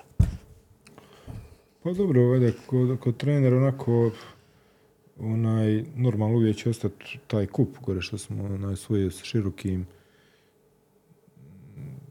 Nije sam bio neki baš iskusan vele trener, ali onaj te sezone sam tek i došao poslije par kola i širok ima onako tešku, turbulentnu sezonu. Na kraju smo, mislim, završili četiri, pet, jel, ali je onaj, želja je bio prvak, tad su oni bili najjači i tad je još bilo uvijek da finalista kupa ide u Evropu ali mi smo se plasirali u finalu kupa, želje je već osigurao prvo mjesto, ali je bilo opet nekako da on osvojiš kup. Jel penali bili? Penali su bili, ja, ja. Mm. Bilo je 1-1 onaj, na, na Grbavici, ono, svi su goli 0-0, ono, Varidio go u gostima, da će biti tako, Wagner zabije za 1-0, njegovo čuveno ono, pokazanje tribinama nema 0-0 i na kraju nam je ne znam ko je onaj zabio, zabio neki euro go. Nije Pelak, nije. Nije Možda. Pelak, nego, ne znam, napadač ovaj, ali je ona, u ali je bila ta generacija. Da, da, da, da, da, da. I na kraju, eto, na penale, Biloberg je obranio na kraju zadnji penal, ona, i Svraki, mislim da je Svraka pucao zadnji i eto, to je onako što je ostalo normalno kad osvojite nešto. To je ostalo i bila je proti želje isto tako, mislim, utakmica kad smo i dobili 3-0 na Grbavici. Dan danas onako pogledaš 0-3 u to vrijeme, onako i, i ljudi su bili baš onako gospoda i poslije čestitali i sve to borili smo se za izlazak u Evropu, mi protiv njih onako direktno i pobjediš. I evo, to su, kažem, ajde, dvije utakmice, a ovo što je bilo, onaj... Poraza. Onako, da se sjećaš poraza, pa bilo je poraza. Bilo je svega poraza. Izve, danas je to lako pričati, ovako sad kad pričam, ali tad nije bilo baš ugodno. Pa dobro, samo ta jedan ovdje, onaj... Sa 2-0 na, 2, na 3-2, jel? Na 3-2. Zrinski, široki. Da, to je, mislim, bilo iste sezone, evo što sam govorio sa ovo željom utakmicom na jednostavno ja na Grbavici na, na 2-0 ili na 1-0 sam promijenuo i ubacio napadača još jednoga. I mi zabijemo još dva gola. I ovdje 2-0, mislim, utakmica je realno onako gotova. Ne mogu ljudi ništa. I 2-1, 2-1, Stevo Nikolić zabije go i onaj i sad se igra se, igra se još i normalno 2-1, ali mislim da je tu utakmicu publika onaj pobjedila, ne igrač na terenu, iskreno. Mislim da je tolika je ta energija bila i sve to i na kraju se još dogodilo to želje, mislim koliko vodio 2-3-0. 3-3 kad je završilo. 3-3 kad je završilo, ljudi su izašli sa, sa sastavljena, vratili se poslije u zabili tri gola. Jednostavno, ne možete vjerovati šta može publika napraviti Kažem, i nije još ovdje u nas, nije to stadion da je ono zatvoren, da to grmi, da sve bude recimo na Grbavici. Da je blizu terena dođeš, toliko. Na Grbavici kad dođeš, kad oni zagrme, to je, pogotovo ona zapadna tribina, ostvarena je tamo Iza, onaj ovo. sjever, jel, onaj njihov tamo, onaj što je, što je prvi bio onaj pokriven. To kad zagrmi, to jednostavno nije ti sve jedno. Nije ti sve jedno. A ovdje duše bilo je, bilo je preko 10.000 ljudi, jednostavno nije bilo sve jedno i kažem onda se jednostavno potrefe neke stvari i opet se vraćam mlad igrač. Meni što je preigrao Špikić sad koji ima 19 godina. I igra on i jednostavno Stevo mu se namjesti i onda bude još i onaj penal na kraju. I tu isto na 2-1 i onda poslije, znaš, kako čitaš komentare, ovaj govori, mislim, komentare čitaš ljudi što pričaju, svi se pametni prave, znaš kako je, svi, svi znaju. znaju. Pa vidi, kaže, ja sam ubacio opet Krešu, mislim, Kordića i, i onoga, i Peku. Praktički dva ubaciš igrača koji su prema naprijed. Ona, ne minjaš, mislim, igrati obrana, ok, i vezni red, ostavim, ne može ništa, e, što nisi ubacio još jednoga, ne znam što pre, što nisi ovo, što nisi ono, prije 15 dana, 20 dobiješ ove 3-0, zabiju ti ljudi golove, što bude, ovdje i promjenješ čak ono na kraju, malo da to iziđe vrijeme, ali eto, to se tako dogodi, kažem, to je utakmica onako koja, u to vrijeme, znaš, kažu, to je, treba se ovako, i onda ti poslije kad gledaš utakmice, e sad ja ne znam je li vodio Milana kad je bilo 3-0, 3-3 sa Liverpoolom. Ne mogu se sjetiti. Pa onda, pa onda vidiš to, pa onda vidiš Paris Saint-Germain, Barcelona tamo kad i okrenu zabiju im tri gola, jel, u zadnji onaj 3-4 minuta. 5-0, jel? ono, Jest. Jednostavno, to su stvari koje se dogode i koje... Ka- kakva je reakcija bila u slučajnici? Ništa, kako će biti reakcija? Kako će biti reakcija? Svak šuti, spustiš glavu, niko ne vjeruje i gotovo, to je tako. Kad te ponese, to je ono što sam, ono, što sam govorio, to je isto kada ono upadneš u neretu, a ne znaš baš plivat, gdje te izbaci. E tako je to, kad ovdje publika ponese, dođe jednostavno, tako će da bude. Tako će da bude. To, ja kažem, to ne možeš ti, ti pripremiš utakmicu, napraviš sve, odradiš sve kako treba, si na kraju kraja vodiš 2-0. Vodiš 2-1 u 90. minutu ulaziš i sad ti kažeš, ovisiš o tome, pričali smo malo prije uvijek tog Ancelotti, ja spominjem Real Madrid, Atletico Madrid. 90. minut Atletico vodi 1-0 finale Lige prvaka. I šta? Znači, dobit ćeš otkaz, ne znaš ništa ovako, onako, Modri centrira, Sergio Ramos zabije da njene zabije još tri u produžetku, 4-1. Kralj, najbolji, znači šta znači, ti ovisiš o, o, o jednoj sekundi, o, o, ne znam, o, jednom igraču koji može nešto na, na- napraviti i to je tako, to je tako, u nogometu su se stvari događaju, ali se u zadnje vrijeme se, ma, dosta se često ovi preokreti događaju. I kažem, opet se vraća na Fergusona, kad kažem, evo neke situacije, onako ti uvijek zamjeraš sebi, ja kažem uvijek kad izgubim utakmicu, ili kad je nešto tako, ili kad, i kad pobjediš, pogledaš te ogledalo, pa vidi, napravio sam to, to i to, da je sutra možda bi napravio ovo, možda bi ovako, možda bi onako, iskreno, tad onako, ne znam kom je to govorio, pa trebao se, kaže, pusto ga pomoćnog trenera, nek uđe u teren, kaže, nemaš še zamjene. Nemaš zamjere da napraviš zamjenu, znaš da ti to jednostavno na neki način malo, Loptu aut, da se uzme na vremenu. prekineš. Je, kažem, opet s Fergusonom, baš u toj knjizi sam onaj, kaže, 3-0 gube na polovremenu protiv Tottenhama.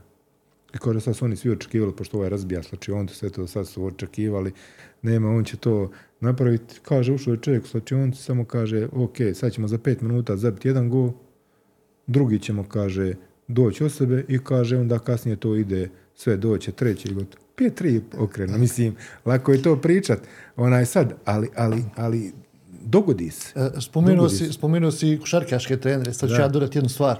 E, Sergio Scariolo, koji vodi reprezentaciju Španije, Da, da, da. čovjek godinama. E, Ne znam je li vodio neku ekipu ili reprezentaciju i prije utakmice ispriča u slačionici igračima ispriča u kojem bi toku trebala utakmica ići, pa im kaže oni će povesti pet razlike. Prva četvrtina to, možda će biti deset, mi ćemo spustiti na sedam, u trećoj četvrtini će to biti pet i na kraju ćemo mi dobiti. I na kraju ta, u tom nekom smjeru utakmice, da čovjek mislim, tri sata prije početka utakmice prepriča u kojem bi toku trebalo ja, ići. I ja bi onaj ko Ferguson tako da, da ima tamo Giggsa Scholes tamo ekipu.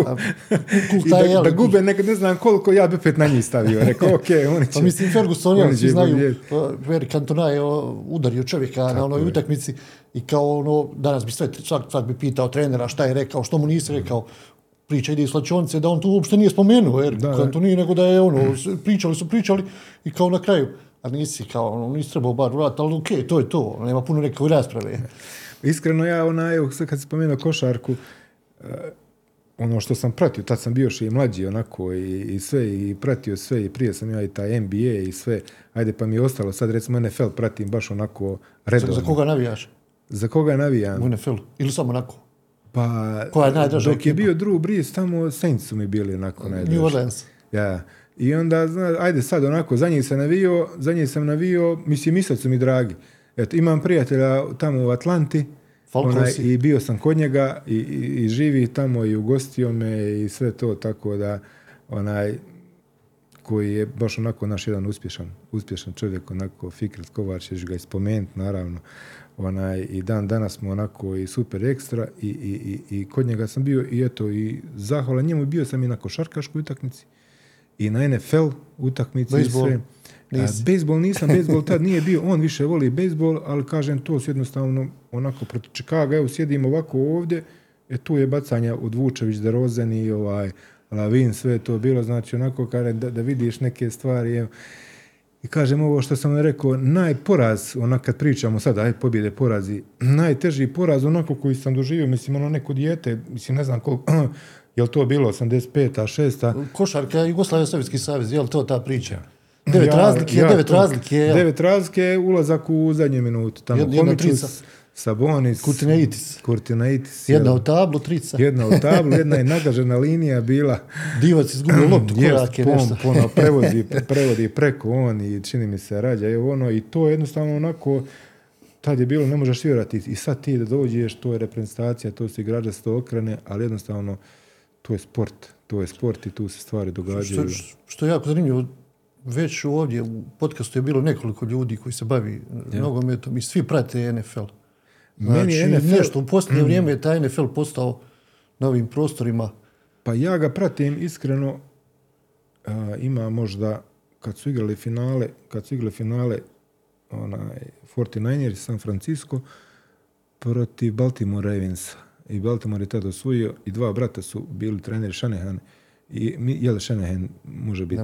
Ja- u Dva brata su ja. uglavnom, dva brata su i onaj i njih dvojica su u finalu doveli ekipe. I, i od tad sam bio kod brata u Njemačkoj, on živi u Frankfurtu, moj brat, on je to pratio i hajde mako gledaj malo naveče, ono jes kasno da gledaj utakmice, počeo play-off, hajde ovo ono i ti kad vidiš, ti vidiš da to sve ima nekog smisla, sve je neka taktika je to kod njih. Mislim, kažu ljudi, ima puno zaustavljanja, puno traje, ovako, onako, kaže, ima sve to, ali kad naučiš pravila, kad vidiš šta ljudi rade, kako rade, kako to izgleda, kako se pripremaju, mislim da je to, može se puno, puno stvari u našem nogometu onako uzeti od njih, u njih normalno kad se akcija priprema, imaju ne znam koliko akcija tamo napravljen taj quarterback Dobro, u njih su je- ljudi za odbranu, ljudi za napad. da, da, ali, ali recimo, ajde, kad ovaj napadač quarterback koji je, koji je mozak ekipe, jel, on te akcije mora imati i na kraju, kad ti obrana pročita akciju, Moraš ti imat- onda moraš kreirat Naredne tri, četiri situacije, E, tako, jel? tako, jednostavno. I dan danas, evo, i, i kod njih se to mijenja. Prije su bili ti quarterbackovi koji nisu puno trčali, danas jednostavno mora biti onako pokretan i ti su danas u modi, ali jednostavno kad vidite ljude šta rade, kako rade, mene to fascinira, ali toliko ljudi, toliko, toliko a, mišića, kilaže, svega da dođe, da su toliko pokretni, da šta rade, kako rade, da je to Neko kaže da je grub, jest, grub je, grub je definitivno sport, ali mislim da nije grublje od rukometa, da u rukometu imate veći povreda nego, nego što možete tamo dobiti, tamo opet imaš neke kacige ili bilo šta u rukometu kad te opali, onaj, Iz, iz naše perspektive za, za quarterbacku obično kažu najbolji posao.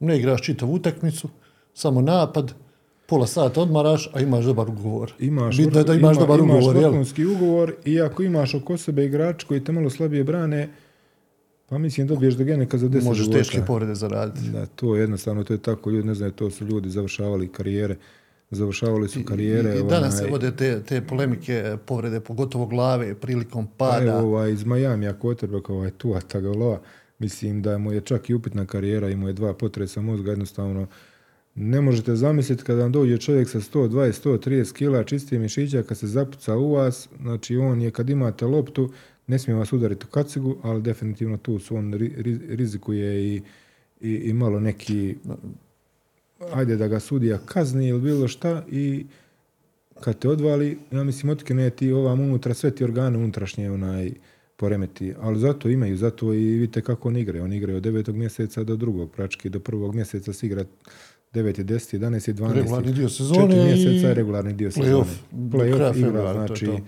Ekipa L16, koliko je već u play-offu, to igraju prvi mjesec i Super Bowl je u, u drugom mjesecu. Tako da, mislim, meni je to iskreno zanimljivo, ja to ne propuštam. Ne propuštam, ono, normalno kad su utakmice ono, u dva sata ujutro, na Monday okej. Football Night ili, ili tako, onaj, to ima snimka, vratiš, Bogu, danas, Bog hvala, ima ove tehnike, vratiš, pogledaš, evo, i ovaj Super Bowl, šta šta sam sad napravio na, na Super Bowlu kad je bilo, kasno počinje 12 je nešto, Znam, bit će one ceremonije ovako, Po onako. poluvrijeme, show posebni. Show je posebno poluvrijeme, tu je pola sata, odem Slaven lagano zaspe, ujutro se probudim, stavim telefon na onaj avio mod, da me niko ne zovne, da me niko namjerno ne, ne rekne koji je rezultat, pogledam i do 12 sati, do 12 sati se nikom ne javljam. Žena isto tako, kaže, napravi samo kavu i nemojte mi ništa govoriti. Ni- Nismo se dogovarali o čemu ćemo pričati, a da mi je neko rekao prije početka razgovora sa Slavenom da ćemo dobar dio razgovora posvetiti e- NFL-u, definitivno.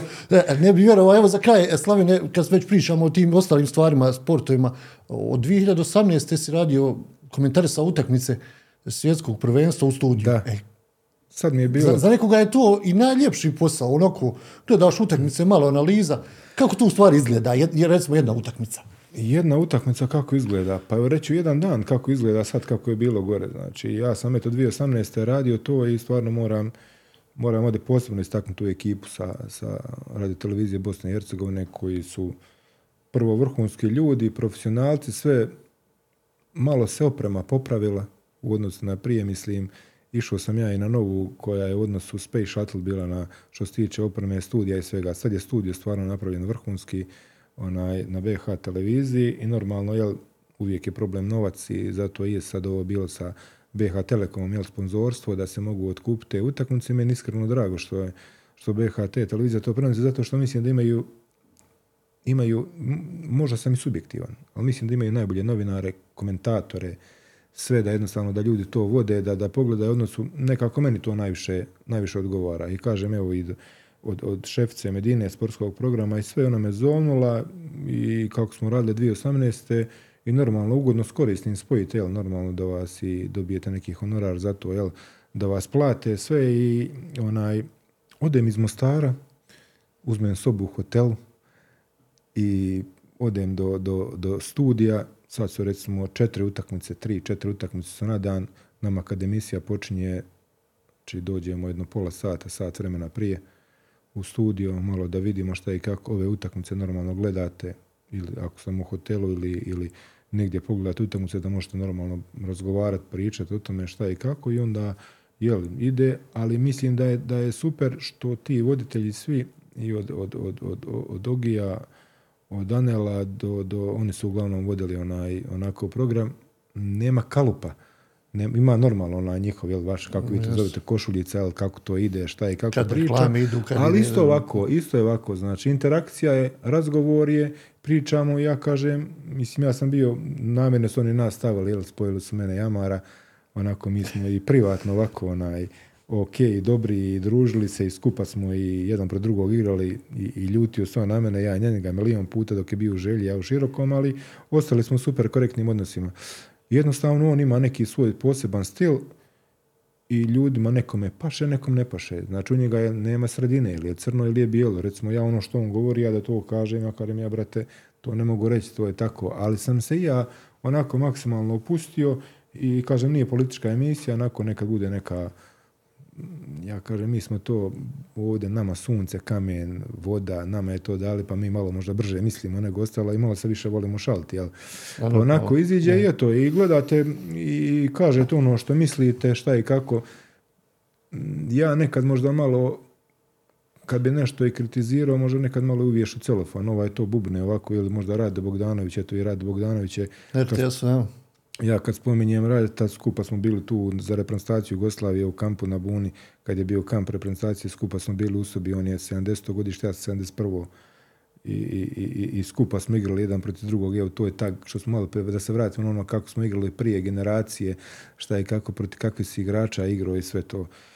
Tako da onaj, meni je to super, super mi je iskustvo onaj, i, i gore s njima. Jednostavno nemam problem, nemam problem, onaj, sad tim, na kraju krajeva, to mi je posao, pričam onome realno što bi trebao znat, neke stvari onako potenciram. Imali smo vrhunskog ovoga Marka iz, iz, iz Beograda koji je radio te onaj video analize, koji je te programe imao pa posebno mi mu kažemo hoćemo tu situaciju napravi, pa koji je razmak, pa zašto nije ovo, zašto ono, gdje je mogla lopta doći, sve jednostavno tako da onako malo narodski da približimo to gledateljima, zašto je neko ovdje izašao, zašto, ni, zašto je neko pogriješio, zašto je neko nešto trebao napraviti.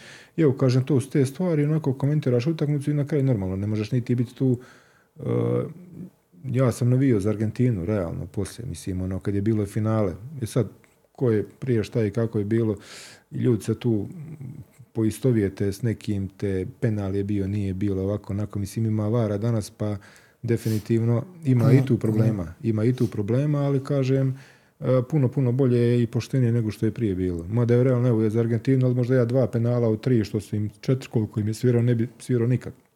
Ona je protiv Poljaka, mislim da nije bio penal. I dan danas se vode polemike za ono protiv Hrvatske.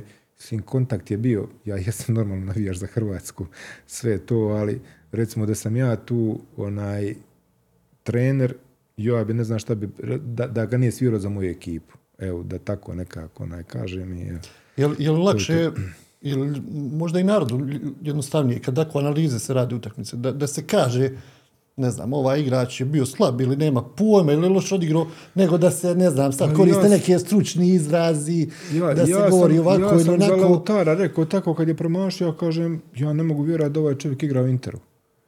Znači, on sve što je mogao promašiti za Argentinu na svjetskom prvenstvu, frajer je promašio. E sad, druga stvar, ja, a opet kasnije kad smo analizirali, ja kažem, on je navikao da igra u Interu sa Lukakom ili sa Džekom, da igra sa dvije špice i to jedan koji je baš frajer. Mislim, ti kad vidiš Lukaku, a koliki je, ja u životu nisam vidio većeg čovjeka u dresu. I mislim, i naš Džeko, to je ljudina od čovjeka, trebaš ti njega i još se on, on, ja nisam vidio, nisam vidio igrača koji bolje tijelo koristi od njega. Jednostavno, to je tako, on sa tijelom svojim ti njemu ne možeš prići.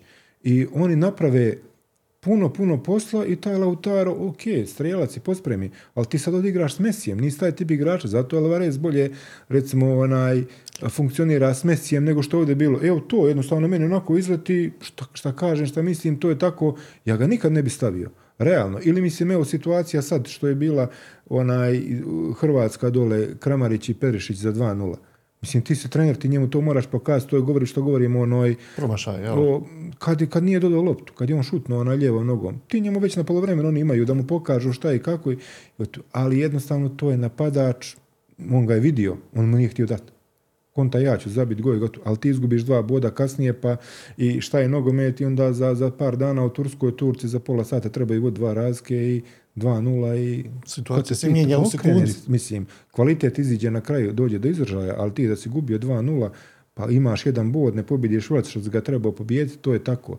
E, zato govorim, to je trenerski posao, ovisiti praktički o niti, kako će se onaj vrtiti i kako, rekao sam ovo što se tiče tog onaj, što se tiče tog komentiranja, stvarno mi je onako, jugodno se osjećam gore kod njih. Onako fina atmosfera, super i, i, i, i normalno sve ide ili uživo i sve to i oni se ne libe isto tako da onako neke stvari malo prokomentiraju, nema, ono, nema dogovora nikakvog šta će kako će biti, normalno pričaš o nečem šta i kako, ja Jamar smo tu, upada on meni, ja njemu, ali uglavnom znamo kad, kad je Francuska, da on priča o njemu, pošto on tamo živio, zna, prati sve to, tako neke stvari. Kad se govori, evo, to je, to je, to je sukus toga, a na kraju krajeva, kažem, sa tim se baviš, trebao bi znat, trebao bi barem i ono što govorim, govorim da objasniš ljudima koji vole nogomet, koji prate, koji misle normalno da znaju, ali neke stvari, zašto igrač se vratio nazad, zašto nije izašao naprijed, zašto je trebao ostati, zašto nije trebao izlazi za igračem, recimo kad je Srbija primala one golove, kad su izišli grlom u Jagodo protiv... Od Kameruna. Da, kad je bilo 3-3, izlazi na, na, za, za čupom motingom, izlazi na protivničku polovinu i ostavio za sebe sve i onda im ulaze ovi krilni igrači sa strane, oni su spori, ne mogu istići, kažem, evo, to su neke stvari koje taktičke koje mi treneri vidimo i koji onako na neki normalan narodski način objasniš ljudima da, da mogu vidjeti zašto su greške, šta su greške. I kažem, ne može niko sada, opet se vraćamo za ovu situaciju, kad je Hrvatska primala go protiv Boga Velsa, ne znam... Ono, u zadnjih minuta, kad u aut, da. Znači, bilo je 10 auta prije. I ima danas ekipa koja baca aut. Recimo, mi protiv Finske, kad smo igrali, frajer baca aut. Cijelu utakmicu ne baci aut. I mi izjednačimo u 90. minuti na jedan, jedan prvijak zabije go, oni krenu s centra i prvi aut bacaju u 90. minuti. I, ali normalno, rekli smo im tu i tako i mora se vratiti Džeko da skoči. Oni su obranili 5-6 puta to dok je bio na još mur, ovaj nije bio prođe lopta na drugu stativu i primiš pogodak. Ali kažem, tu je bitno, recimo, gledatelji ne znaju, odnosno ljudi, nije bitna prva lopta. Jer prvi igrač u 99% slučajeva ne možete zabiti gol nego ona druga on preglava i ta druga, eto ta druga ovaj, jednostavno za, za, zaboravi, zabijete go i sve ti padne u vodu. Evo, to je tako. To je tako. Ti se pripremiš kod trener, napraviš, analiziraš, pokažeš, kažeš, sve tako i to je to. Isto tako sam imao jedan slučaj kad smo pred Sjeverne Irske igrali ne znam, neko je, nekom našem seminaru, neko je rekao nisu se pripremili dobro, nisu skautirali dobro Sjevernu Irsku, ko pogotovo za penale. Kažem, znači, na dan utakmice i dan prije, svaki njihov igrač koji je ikad šutnuo penal je bio pred šehom i puca u tu stranu, puca vamo, puca tamo. Od pet igrača koji su šutirali penale, trojica izašla. Trojica izašla. Pucaju trojica nova. Mislim, produžeci se igrali, jednostavno ova iziđe u 115. ovoga ufati grč, povrijedi se, iziđe, ne šutira penal i onda ti kažeš nisi pripremio. Pa pripremiš sve, normalno da pripremiš sve, ali ima i protivnik, ima ovo i na kraju kraju ima onaj dozgu koji ti kaže u tom trenutku, ok, nisi zaslužio majstora, ima neko drugi i to je tako. Da nije trener, ča- čime bi se Slaven bavio? Čime bi se bavio? Pa ne znam, dan danas onaj... Mene, Neki hobi, ali ima nešto. A da nije vezano za sport. Nema.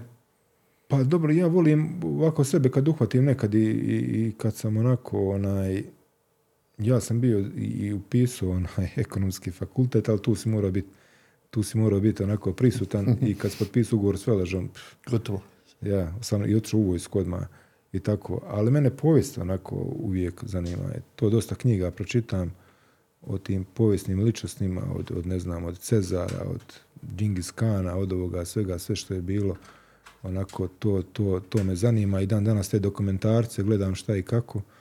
Evo, to me, to me onako baš, baš dan danas onako zanima i možda bi, možda bi se našao u nečem tu da, da nešto to radim. A ostalo sad iskreno, ništa mi više ne pada na pamet. Jel? Slavine, hvala lijepo na izdavnom vremenu i na ovom izuzetno zanimljivom e, i ugodnom razgovoru. A vidjet ćemo kad bude završnica naredne sezone u NFL-u. Ja, Da, da se može. čujemo malo prije neke, neke utakmice, pa da malo najavimo.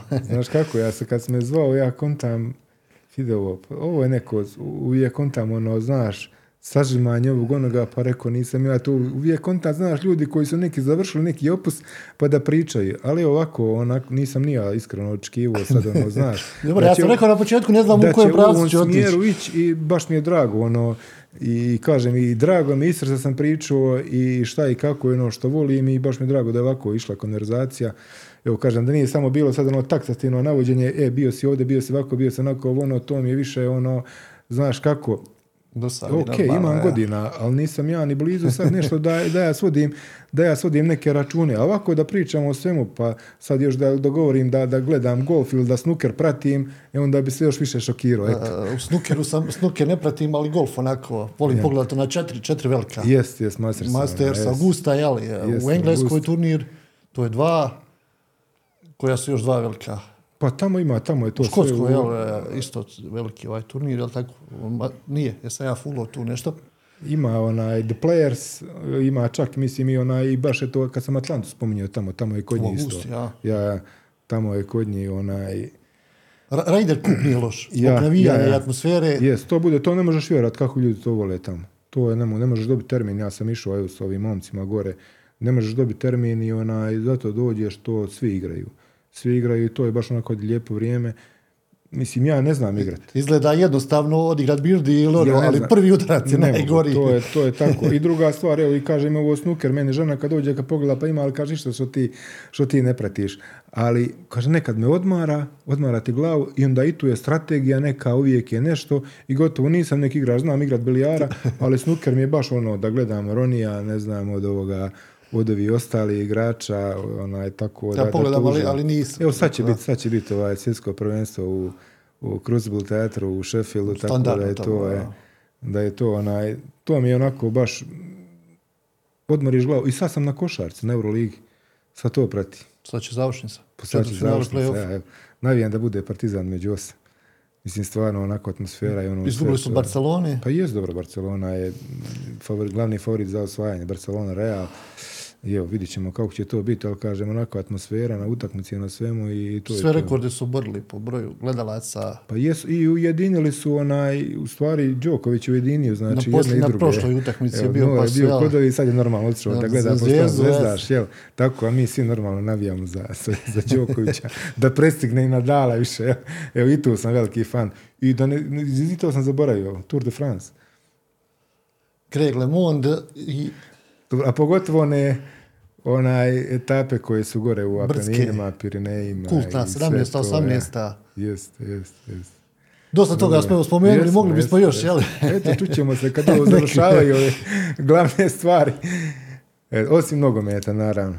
Evo, poštovani posjetioci portala Bljesak Info, jedan izuzetno zanimljiv, ugodan razgovor koji je evo, otišao u jednom izuzetno zanimljivom pravcu. Naš gost je bio Slaven Musa. Vi ste pratili još jedno izdanje podcasta Sport Centar. Do nekog narednog druženja.